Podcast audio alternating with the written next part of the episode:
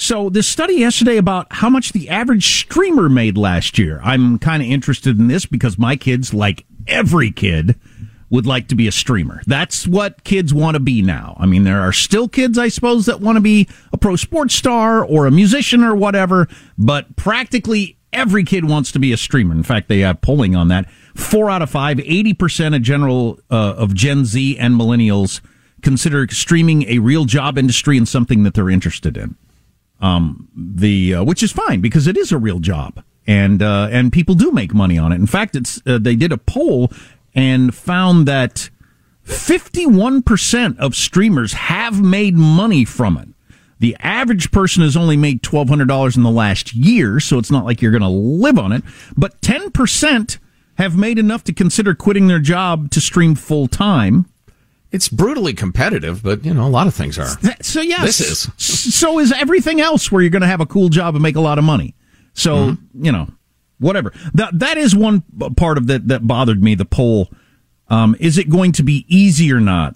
Three quarters in the Gen Z generation said it'll be easy, while baby boomers were on the opposite side. Um, pretty much with all of them saying it's going to be hard.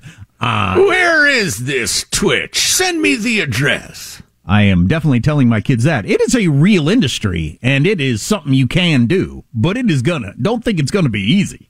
Oh no, I've heard it's incredibly stressful, but, uh, you know, again, a, a, a, fun job that makes lots of money, there's going to be something that there's a reason you're making a lot of money. It's because you're doing something very difficult that few people can do successfully. Man, if it's something you have a passion for, though, it would be a fun job, and it's you know your own hours when you want to do it from home. Pretty cool. I'm going to do a stream on streams. I'm going to be next to streams. I'm going to point them out. Say, isn't it beautiful? Look, a trout. What do you think? A stream Maybe? stream. Armstrong and Getty.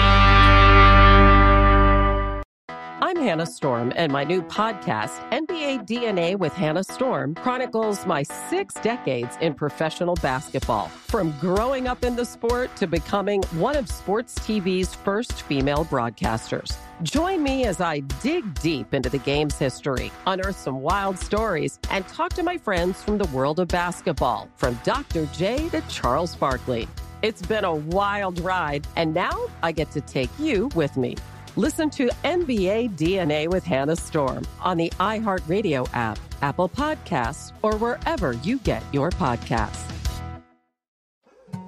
More Than a Movie is back with season two. I'm your host, Alex Fumero, and each week I'm going to talk to the people behind your favorite movies. From The Godfather, Andy Garcia. He has the smarts of Vito, the temper of Sonny, the warmth of Fredo, and the coldness of Michael to the legend behind La Bamba, Lou Diamond Phillips. When I walked in, I didn't think I had a shot at Richie because John Stamos' picture was already up on the wall. Listen to More Than a Movie on the iHeartRadio app, Apple Podcasts, or wherever you get your podcasts. If you love sports and true crime, then there's a new podcast from executive producer Dan Patrick and hosted by me, Jay Harris, that you won't want to miss. Playing Dirty Sports Scandals. Each week, I'm squeezing the juiciest details from some of the biggest sports scandals ever. I'm talking Marcus Dixon, Olympic gymnastics, Cain Velasquez, salacious Super Bowl level scandals. Join me on the dark side of sports by listening to Playing Dirty Sports Scandals on the iHeartRadio app, Apple Podcasts, or wherever you get your podcasts.